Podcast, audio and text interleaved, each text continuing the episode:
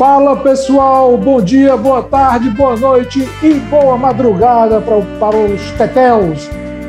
Estamos começando mais um episódio do nosso Papo de Cabeça e é um grande prazer anunciar aqui a presença de Maurício Lima, Roder Rocha na técnica, eu sou o Roberto Marcelo. Hoje a gente infelizmente não conta mais uma vez com a presença do Felipe Araújo, mas a gente tem uma pauta bem lotada de assuntos bem interessantes, muitos no campo da política, a começar pelas pesquisas, né? E aí eu chamo Maurício Lima para falar para a gente sobre o que é que as pesquisas mais recentes estão trazendo aí em relação aos números dos candidatos, dos pré-candidatos à presidência da República. Fala aí, Maurício. O Instituto Quest, né, bancado por empresas do mercado financeiro, divulgou mais uma rodada de pesquisas nessa quarta-feira. Hoje nós estamos gravando o programa na quarta-feira, dia 16 de março. Nos três cenários pesquisados, Lula vence no primeiro turno, embora dentro da margem de erro, né? A novidade da pesquisa, e se o fato do Lula vencer no primeiro turno nas pesquisas não chega a ser uma novidade. Lula no cenário conta com 44% dos votos. A novidade é Bolsonaro ter oscilado um pouquinho positivamente, né? Ele subiu de 23 para 26. 23 para 26, mas isso é dentro da margem de erro, já que a pesquisa tem 3 pontos percentuais de margem de erro. Pois é, Ciro continua com 7, Ciro e Moro continua com 7 pontos cada um empatados, e lá mais para trás, Dória com 2, Dória com 2 pontos, o resto não pontua, ou é 1, né? Sei lá. Então, assim, a sinalização é que aparentemente não há expectativa para a terceira via, né? Apesar da insistência do mercado financeiro e de setores da imprensa mais a imprensa oficial, né? Grande imprensa, que passa o dia bradando na Globo News, por exemplo, para que apareça um candidato à sucessão, né? Um candidato de terceira via. Candidato de terceira via. Agora também eu acho que essa pesquisa, agora isso é só uma impressão minha, absolutamente de leigo até em relação a pesquisas. Essa pesquisa ela ainda não está enxergando os efeitos do aumento, do superaumento, do mega aumento dos preços de combustíveis. Até porque isso aí tem uma relação muito próxima com o Bolsonaro. A gente está vendo o Bolsonaro espernear. Roberto, só um adendo. Essa pesquisa ela foi a campo entre os dias 10 e 13 de março. Viu? Pois bem. Então, ela está pegando só o comecinho desse mega aumento, né? E o Bolsonaro tem esperneado muito, batido de frente com a gestão da Petrobras, inclusive, dizendo que a Petrobras quer ser a dona da bola, não sei o que, essa coisa toda, que é, na verdade, pura retórica dele. A gente sabe que a Petrobras tem contratos a seguir, tem relações comerciais a seguir, relações com seus acionistas, e isso aí tudo é previsto. São movimentos, obviamente, que pode ser mudado, mas ninguém muda isso do dia para a noite, né? Exatamente. Hoje mesmo o Bolsonaro deu outro chilique, né, falando sobre a Petrobras, disse que poder privatizar era agora, porque se ele não pode interferir nos preços, para que serve a estatal? Então, assim, ele tá bem desesperado com relação à questão do aumento dos combustíveis mesmo, né? Mostrando a incapacidade dele de entender o que se passa na nossa principal estatal. Queima o filme dele profundamente, né? E assim, na tentativa de passar panos, vamos colocar dessa forma, de colocar panos mornos sobre toda essa crise, a gente tem visto também que o pessoal está se requebrando muito. Paulo Guedes já está com uma palestra marcada aqui em Fortaleza no próximo dia 18, no Hotel Chique, na Avenida Beira-Mar. Ele viria falar para empresários. E a gente tem também o Bolsonaro pautado para vir para o Ceará, para Quixadá, no Sertão Central, no próximo dia 23. Ou seja, seria uma movimentação, inclusive, também para chegar muito mais perto do Nordeste, onde tem um buraco, vamos dizer assim, anti-bolsonarista bem amplo, né? O eleitor nordestino ele tem se posicionado muito contrariamente nas pesquisas às colocações, aquelas posições do governo do Bolsonaro, né? É, exatamente, ele está vindo aí, na verdade assim, ainda não foi definido o palanque para ele no Estado, né? O Capitão Wagner, entrando aqui na questão da sucessão estadual, o Capitão Wagner está tentando atrair o MDB para seu palanque. O Capitão Wagner, é bom lembrar, está afiliado à União Brasil, né? Um partido novo que surgiu da fusão do PSL, que era o ex-partido do Bolsonaro, o Partido Social Liberal, com o Democratas, né? Que já foi o PFL. A filiação foi hoje, né? Exatamente. Eles estão tentando encontrar palanques, né? A União Brasil não deve apoiar nenhuma candidatura para governo federal, né? A expectativa é que eles querem fazer uma grande bancada de deputados federais e senadores e não deve se importar muito com quem vai ser o presidente da República. Eles querem aumentar o poder de barganha no Congresso Nacional, né, para ficar mantendo as pautas conservadoras. União Brasil é um partido que já nasce no centrão, né?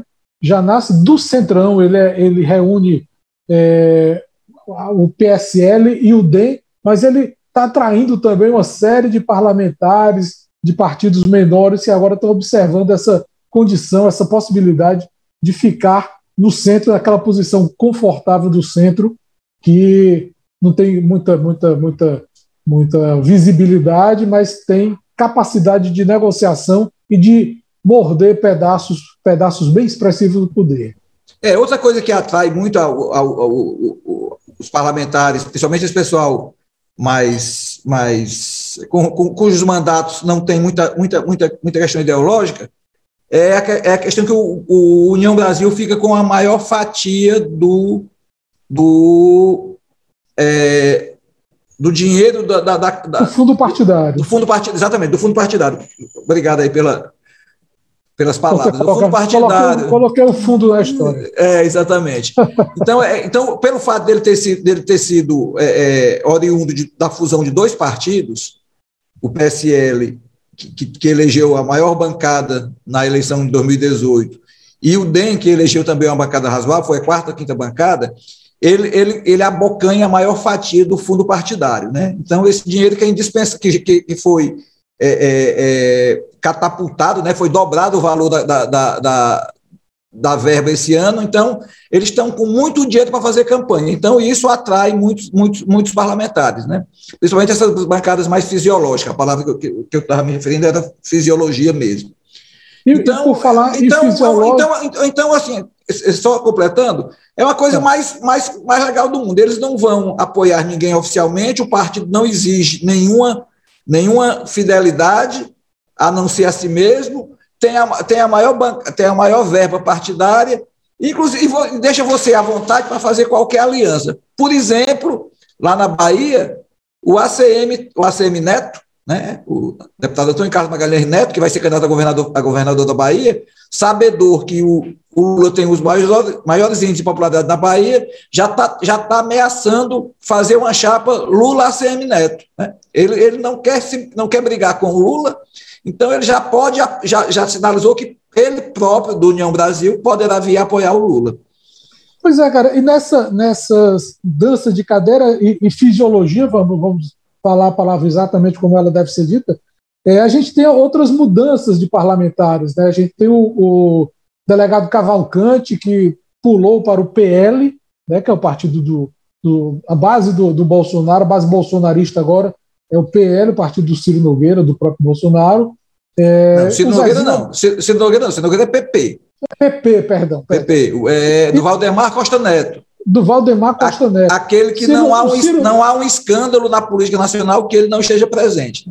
Pois é, eu confundi. O Ciro Nogueira, ele é o presidente do PP e é o partido para o qual o Zezinho Albuquerque, ex-secretário, deputado estadual e também ex-presidente da Assembleia Legislativa, está saindo agora. Ele saiu do PDT e foi para o PP, está saindo para o PP.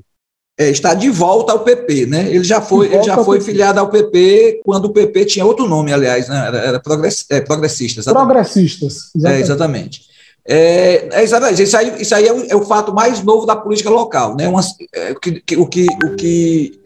Configura uma séria crise na ampla base do governador Camilo Santana, né? Se ele já tinha um problema para resolver entre 4 candidatos do seu partido, né? Lembrando que tem entre os pré-candidatos a governador pelo PP ou pelo PDT, Partido Democrata Trabalhista, que é da base é o principal partido da base do Camilo Santana, tinha o Roberto Cláudio, o partido do Ciro Gomes, Roberto Cláudio, a Isolda, a vice-governadora Isolda Cela, o deputado federal Mauro Filho e o Zezinho Albuquerque, que estava correndo por fora. Deve ter sabido alguma informação interna que não seria ele o candidato. Então, por isso, ele coloca-se, né, a candidatura dele pelo PP. O problema disso é que o PP, né, apesar do Zezinho jurar fidelidade ao Ferreira Gomes, o PP é um dos principais partidos da base do Bolsonaro. Então, o que fará essa candidatura do Zezinho Albuquerque? Vai fazer campanha para o Bolsonaro, conforme o presidente nacional do PP quer, ou fará campanha para o ex-governador Ciro Gomes? O que é que você acha, Roberto? Pois é, o Zezinho está na corda bamba, mas assim, eu acho que a tendência do Zezinho é fazer campanha para aquele que pode resultar em mais dividendos políticos para ele. É o caso do Capitão Wagner com o Eunício Oliveira, né? O Eunício Oliveira, a característica do Eunício Oliveira é essa, de estar do lado do poder. Ele foi assim com o Ciro, ele foi assim com a Dilma, ele foi assim com o Eduardo Cunha, ele foi assim com o Michel Temer, e assim continuará sendo o Eunício Oliveira, ex-senador, que agora está recebendo acenos e assovios e coiós do Capitão Wagner. Agora tem que ver, cara, essa situação do Capitão Wagner e do Bolsonaro aqui no Nordeste, ela fica um tanto complicada, e eu diria que a falta de motins na polícia militar deve preocupar muito o Bolsonaro. O Bolsonaro deve estar vindo aqui no próximo dia 23, eu já disse, né? E a demonstração, sabendo também, ele vem sabendo que o Lula, em abril, deve vir para o Cariri. Exatamente. Sobre Lula, né, há uma preocupação grande entre os partidos da base aliada, principalmente dentro do PT, sobre a possibilidade de na exacerbação da campanha,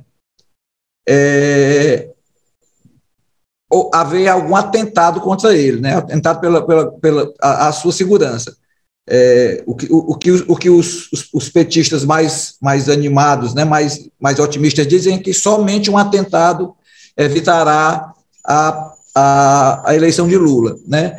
E o Lula diz que está disposto a fazer campanhas de rua mesmo, conforme fazia nas eleições passadas, né? Ele vai reforçar a segurança, lembrando que ele saiu do seu apartamento em São Bernardo do Campo e foi morar em São Paulo, num lugar que não foi divulgado, né, aonde é que ele está morando, e diz que vai fazer campanhas de rua, mesmo sabendo desse risco, né, vai tentar fazer, obviamente, cumprindo os requisitos de segurança, mas não vai evitar a rua, né? Então, talvez essa visita ao Cariri aí seja uma dessas primeiras atividades, né? O PT já tem sinalizado com a movimentação de rua, justamente no sentido de reforçar e voltar para as ruas, e reconhecendo dessa forma que perdeu espaço também, é importante lembrar isso aí, o PT perdeu espaço, a gente não tinha visto ainda manifestações da direita mais reacionária, da direita mais embrutecida, vamos dizer assim, em outros anos, e agora a gente viu a partir de 2013, na verdade, quando começaram aquelas ditas jornadas de rua, aquela direita antipolítica falando e indo para a rua, se movimentando, se manifestando. E agora chegou a hora da gente ver se existe uma contrapartida e a capacidade do PT ou da esquerda de fazer manifestações que possam se reposicionar o pensamento progressista nas ruas, né? Roberto, só para acrescentar aí um dado que pode sinalizar para essa agressividade na campanha, né? O ex-prefeito de São Paulo, Fernando Haddad, ex-candidato a presidente da República pelo PT nas eleições passadas, ele é candidato a governador de São Paulo pelo PT e está percorrendo cidades do interior de São Paulo onde ele tem dificuldade em penetrar, né? O PT sempre teve dificuldade em penetração no interior de São Paulo.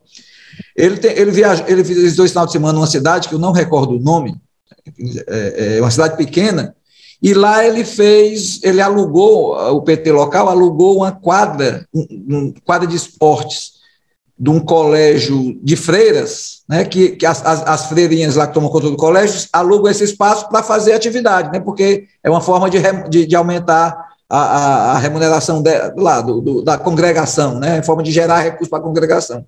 Pois as freiras foram ameaçadas na segunda-feira, receberam várias ligações de pessoas que queriam ameaçar tocar fogo no espaço por ela ter alugado, por elas terem alugado o espaço da quadra de esportes do colégio para o Haddad fazer uma campanha, fazer essa reunião, né? Então, só para vocês verem qual é o nível de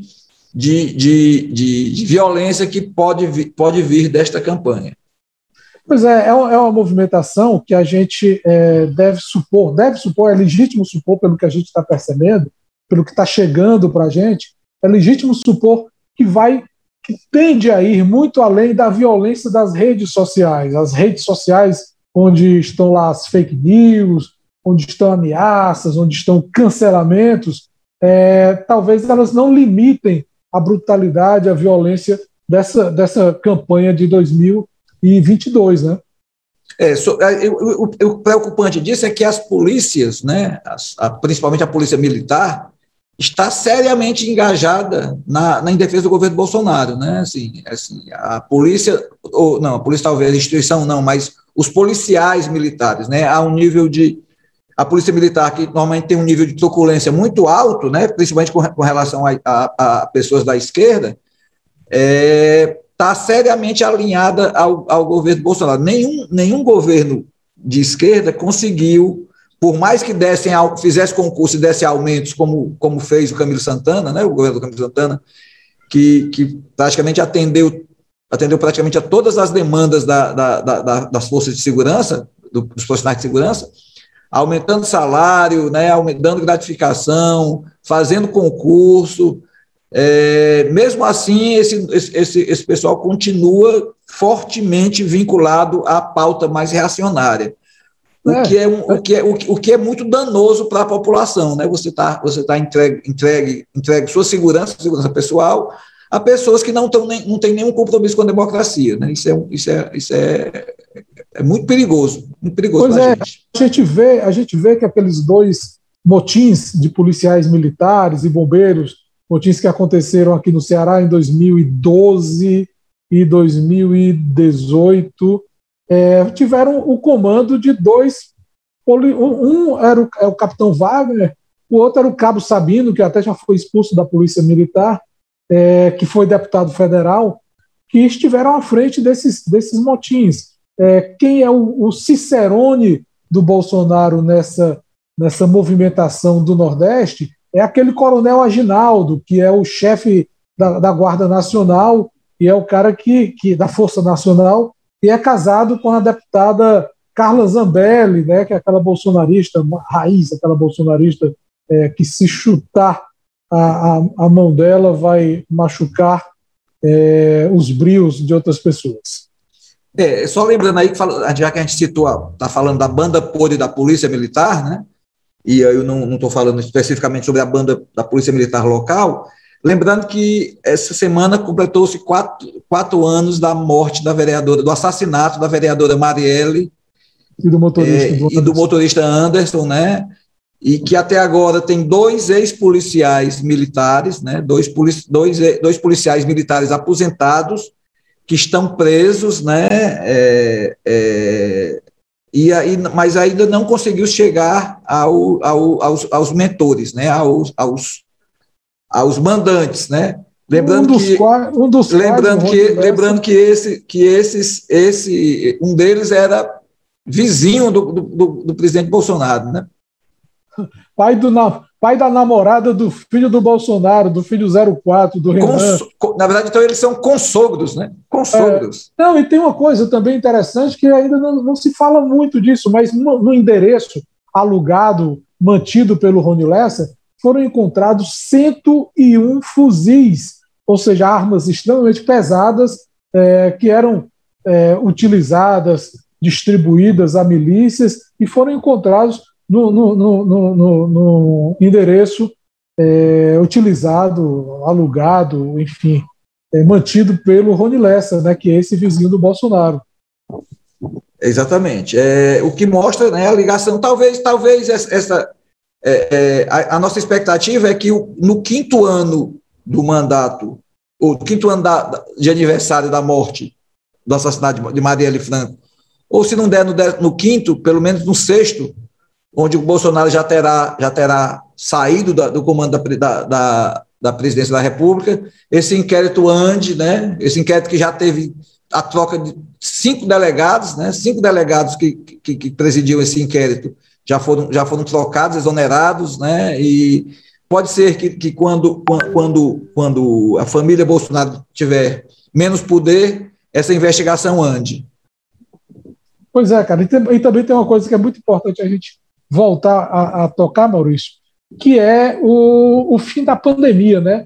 O Ministério da Saúde encaminhou ao Senado um documento, um requerimento para que seja estabelecido o fim da pandemia e reconhecido a situação como de epidemia, ou seja, são níveis diferentes que exigem políticas diferentes e o Ministério da Saúde, pelo visto, está querendo mais uma vez tirar o corpo fora, né? Sair desse fogo cruzado que o Covid acaba colocando, acaba impondo ao governo, né?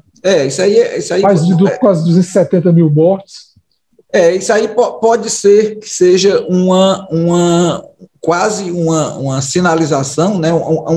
É mais um alento à candidatura do Bolsonaro, né? Ele que sempre fez por onde, né? Fez tudo para negar a pandemia, né? Pegar até o vírus. Recomendou, né, foi contra as vacinas, foi contra o uso da máscara, foi contra o fechamento do comércio, foi contra o distanciamento social.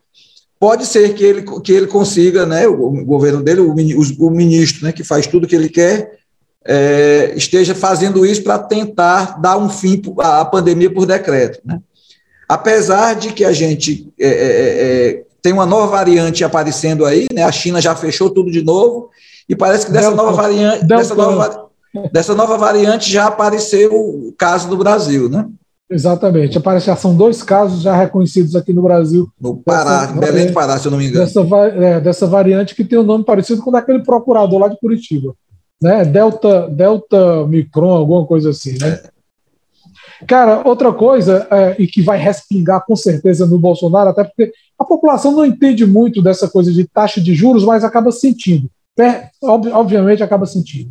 Então o Banco Central aumentou os juros para 11,75% ao ano. Isso aí é o maior nível desde 2017. Ou seja, a gente tem uma situação na economia que é amplamente desfavorável ao consumidor, ao cidadão, de forma geral, e que a tendência é que respingue também de uma forma bem, bem fedida na gestão e na candidatura do Bolsonaro, né? O cenário é o pior possível, né? Economia estagnada, setores em recessão, o mundo em guerra, explosão de preços, inflação desenfreada e um doido, né?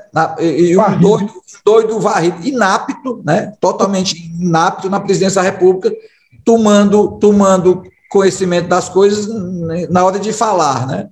Cara, não, e a coisa mais complicada é a gente ver que que ele se apropria de símbolos nacionais, de instituições nacionais, ataca instituições, ataca pessoas, ataca a moral das pessoas e manipula ou tenta manipular isso aí de uma forma que é uma forma contrária aos interesses do país, né? Então a gente vê gente assumindo posições ao lado dele. A gente vê, por exemplo, esse general Braga Neto, que agora é cotado para ser o vice o candidato a vice na chapa do Bolsonaro, né? É, ele por tudo que ele fez, né, a forma como ele se ajoelhou aos pés do Bolsonaro, o ajoelhar aí eu estou falando de forma metafórica, né? Eu não sei se ele se ajoelhou realmente, né, durante as reuniões. Não tem elementos, né? Não estava lá, não era a mosquinha que estava lá presente, mas ele se ajoelhou diversas vezes, né, de forma bem ostensiva, né, metaforicamente. Doido para ser o presidente, o vice-presidente da República, né? Cara, agora deixa eu te perguntar uma coisa, Maurício. O Podemos, aliás, o MBL deixou hoje o Podemos, a turma que estava chegando e que estava já se abancando lá e apoiando a candidatura do Sérgio Moro, a partir daquela crise causada por aquele deputado estadual de São Paulo, Arthur Duval. Aquele tarado, aquele degenerado Arthur Duval, mamãe falei. E essa crise causou agora a saída do MBL. Talvez tenham sido tangidos os caras do Podemos. Espera aí, pessoal, vocês são tão fuleiros que a gente não quer vocês aqui perto da gente, porque queima mais ainda o filme da gente. Eu te pergunto, isso chega aqui no Ceará de algum modo, essa crise? Rapaz, eu não sei. Quem é ligado ao MBL aqui no Ceará é o deputado, o senador Luiz Girão, né? É o único membro. Luiz Eduardo. Ele é listado na bancada do MBL. Ele é fruto do Movimento Brasil Livre, né? Então ele é da bancada mesmo, considerado da bancada do, ou pelo menos era, né? Quando o MBL não tinha aparecido esses escândalos. Eu não sei se tem grande impacto, não. O MBL nunca teve grande a força que teve foi eleger o Eduardo Girão, mas não tinha nenhuma liderança nacional. Ele conseguiu eleger um vereador, dois vereadores aqui, né, que é aquela Priscila Costa e aquele Carmelo Neto, né? O Carmelo talvez seja mais próximo do MBL. A Priscila eu acho que é bancada, daquelas bancadas da Bíblia mesmo, né? Bancada evangélica mesmo, daquela mais. Tem essa relação, mas ela participou também das reuniões, dessas movimentações. Eu confesso que eu nunca tive o desprazer de acompanhar de perto a carreira política dessa senhora, não. Que sorte a sua, viu? Exatamente. Que sorte a nossa.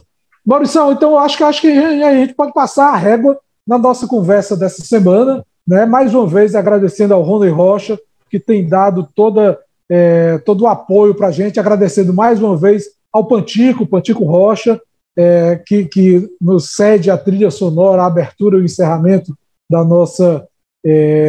nosso Papo de Cabeça, e já convidando todo mundo a participar aqui do nosso encontro na próxima semana. Quem quiser, deixa like, curte, faz o compartilhamento dos nossos podcasts, pode ouvir aqui no YouTube, pode ouvir aqui também no Spotify.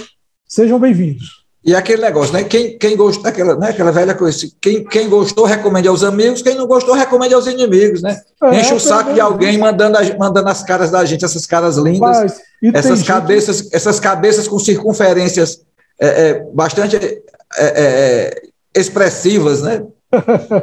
Avantajadas. Se não usar pelo menos chapéu 61, não entra no programa. Mas estamos carentes ainda da presença aqui do nosso Felipe Araújo, né? Exatamente, o cabeça mor. Mas ele vai estar de volta, em breve ele vai estar. Vai estar. Pois, pessoal, um grande prazer dividir a bancada com essas duas feras e um grande abraço. Beijão e até a próxima. Tchau. Falou, pessoal. Até mais. Valeu. Um abração.